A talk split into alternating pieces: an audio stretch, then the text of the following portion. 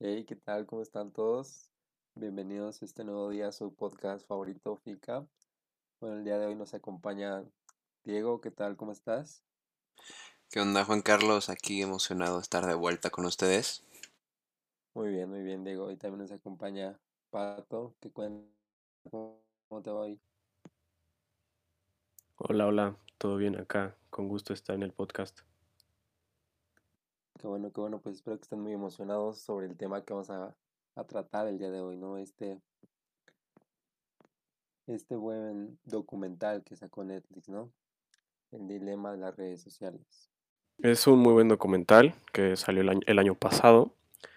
Y bueno, hablando un poco de lo que se trata, este, bueno, uno de los protagonistas es Tristan Harris, que es un ex trabajador de Silicon Valley que como ya sabemos, es una zona en donde se desarrollan muchas tecnologías, este, cosas de software y así. Y al parecer Tristan Harris se dio cuenta de que había un problema con el uso de las redes sociales.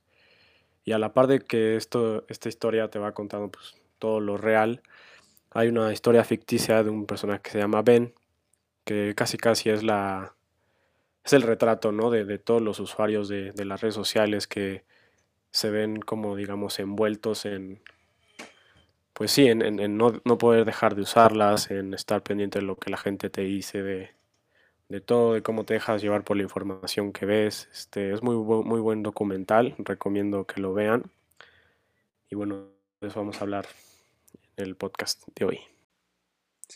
Y bueno, sí es como un documental que nos demuestra la realidad que no conocíamos acerca de estas redes sociales que usamos día a día. Pero así como en el documental nos muestran cosas malas, también nos pueden este, mostrar cosas buenas de estas.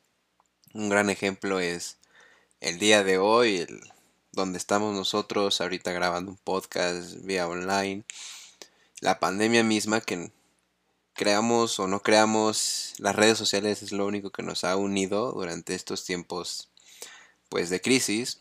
Es, son las cosas que nos han mantenido cuerdos, por así decirlo, nos mantienen en contacto con nuestros seres queridos. Y pues sí, no todo es de color negro o de color blanco, tiene sus cosas buenas, sus cosas malas y como beneficios de estas redes sociales es que a partir de su creación, a partir de desde el momento que existieron, el mundo ha cambiado drásticamente. No ha sido lo mismo desde entonces. Ahora fácilmente podemos hablar con una persona de aquí a China, viéndole la cara y, y hablando como si fuera en persona, ¿no? Tiene muchos beneficios esto. Sí, digo, como bien lo mencionas, pues las redes sociales, la tecnología, pues básicamente nosotros vivimos en ella, ¿no? La nueva era digital nos invade y entra a cada rincón de nuestra casa, de nosotros. Incluso ya es algo indispensable contar con tu teléfono, ¿no? Se te pueden olvidar las llaves, mil cosas, pero siempre el teléfono en la bolsa, ¿no? Y pues esto nos brinda pues muchas oportunidades, como bien mencionabas, la facilidad de, comunicarnos, la facilidad de poder encontrar cosas que a veces pues ni siquiera este, sabíamos que existían, sobre todo el acceso a la información. Pues es importante sobre todo tener un, un buen criterio para saber a qué le hacemos caso, a qué no, qué ignoramos, porque muchas de estas eh, información, páginas web, etcétera, pues a veces no son de lo mejor y, y Pato tiene algo al respecto que decirnos de esto. Pues sí, definitivamente hay cosas muy buenas de las redes sociales y, y pues sí, la, en la actualidad lo podemos ver, nos, nos ayuda a adaptarnos a muchas situaciones, pero también hay otro, otro lado de la moneda, ¿no? Este, este lado que nos muestran más en este documental en el cual, pues en realidad suena muy feo, pero nosotros somos el producto, ¿no? Tiene una frase ahí el documental que habla de si el producto es gratis es porque el consumidor es el producto, ¿no? Eh, personalmente yo no, no lo haya visto de esta manera y, y conforme la dramatización del documental avanza, pues no está tan, tan alejado de la realidad, ¿no? Hay muchas veces que tú estás en tu celular, en redes sociales y ves muchos anuncios y anuncios que dan miedo porque, este no sé si les ha pasado, pero estás en una conversación con alguien o algo así, y a los dos minutos que te metes a Instagram, a Facebook o lo que sea, te aparece un anuncio del hablando, ¿no? O sea, parece que te andan espiando, te andan escuchando, vigilando. Entonces yo creo que sí, también hay, hay que darnos cuenta y, y, pues sí, pensar en, en, las consecuencias que nos, que nos puede traer tanto uso de redes sociales y además en el, igual en el documental hablan un poco de cómo la, la información se distorsiona para, para manipular a las personas. Tiene una escena ahí de una manifestación y hablan de, de, de, ejemplos reales, ¿no? De algo del Pizzagate que, que se había inventado y que una persona se ha metido a una pizzería a salvar niños, ¿no? Y, y esta persona estaba totalmente convencida que había niños en, esa pizzería.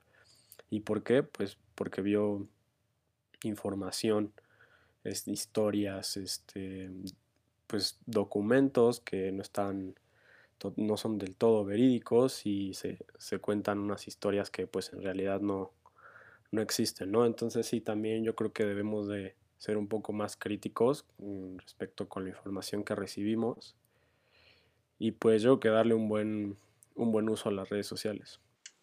Y no solo es este mal uso de la información, una de las desventajas de las redes sociales, como mencionaban en el documental, la, la manera de la interacción con la gente ya no es la misma que antes, ¿no? O sea, Así como las redes sociales te conectan con más gente, al mismo tiempo te desconectan de la gente que tienes cerca y de la realidad misma.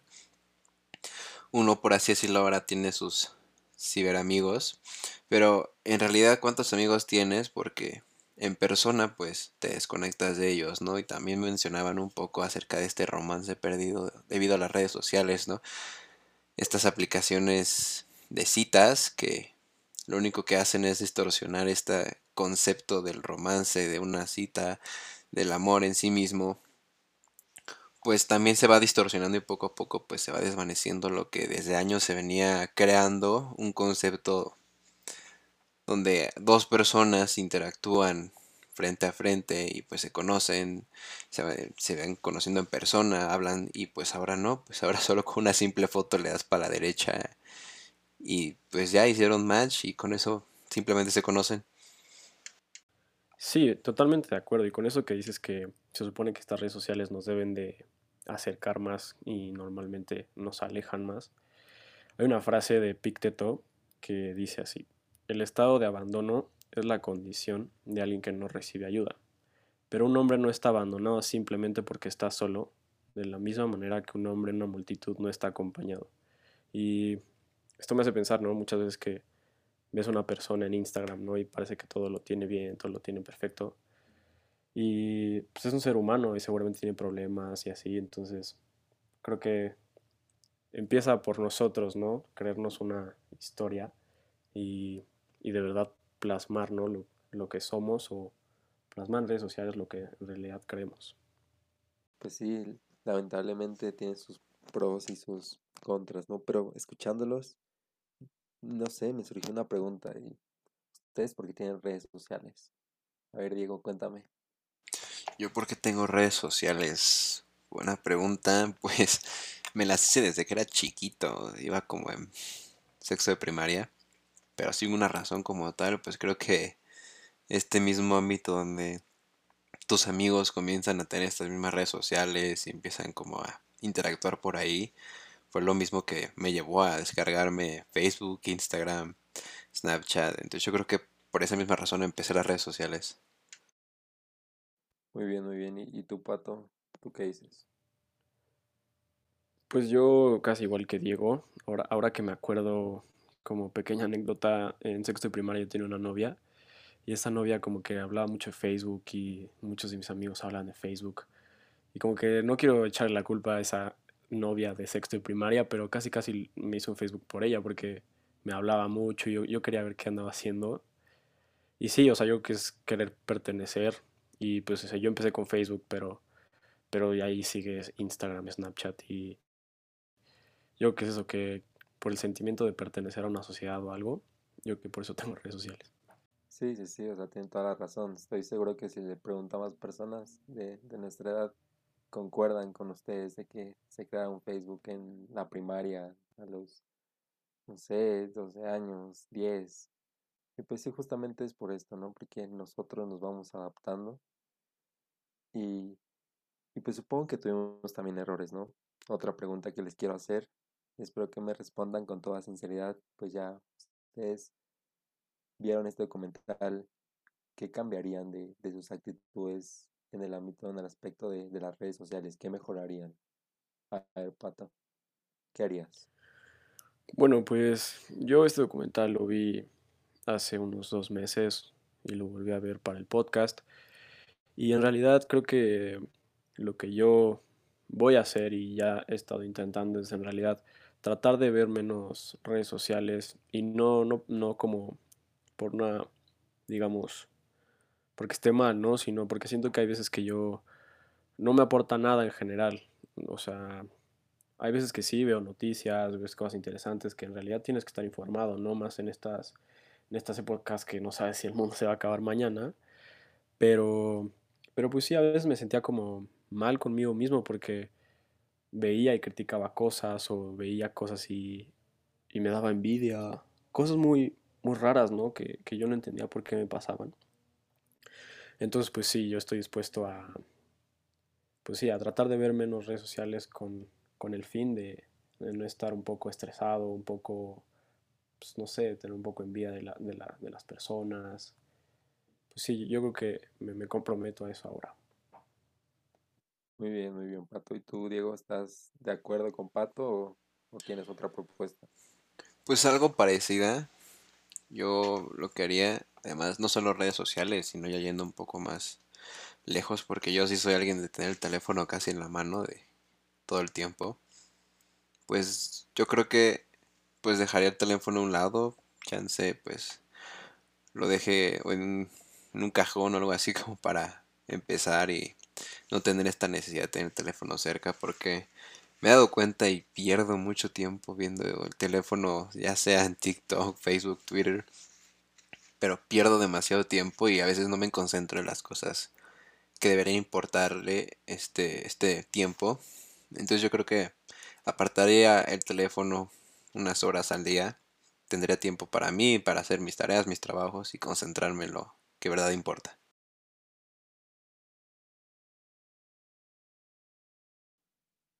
Justo estas mismas preguntas se las hago a ustedes para que reflexionen, sobre todo para que cuestionen lo que ven, que, que se informen, sobre todo que se desconecten, que se den un tiempo para ustedes, porque lamentablemente en la sociedad en que vivimos, en, en esta era digital, necesitamos estar conectados para todo, y más ahorita con esta pandemia, ¿no? Y sobre todo a que valoren su tiempo. Como mencionó Diego, nosotros estamos pegados y nos damos cuenta de que desperdiciamos mucho tiempo en el celular, viendo cosas que muchas de las ocasiones pues no nos sirven, no, no son productivas. Y, y pues nada, muchas gracias Diego por, por analizar este muy buen documental. No, no hay de qué, es un honor seguir aquí en este podcast con ustedes. Igual a ti, Pato, espero tenerte pronto de vuelta aquí. Sí, con mucho gusto, me dio mucho gusto platicar con ustedes. Y bueno, este, les recuerdo que nos sigan en nuestro Instagram para que estén pendientes de algunas publicaciones que vamos a hacer. Ok, y el nuevo podcast va a ser sobre el documental Minimalismo. Espero que nos escuchen la próxima semana. Nos vemos.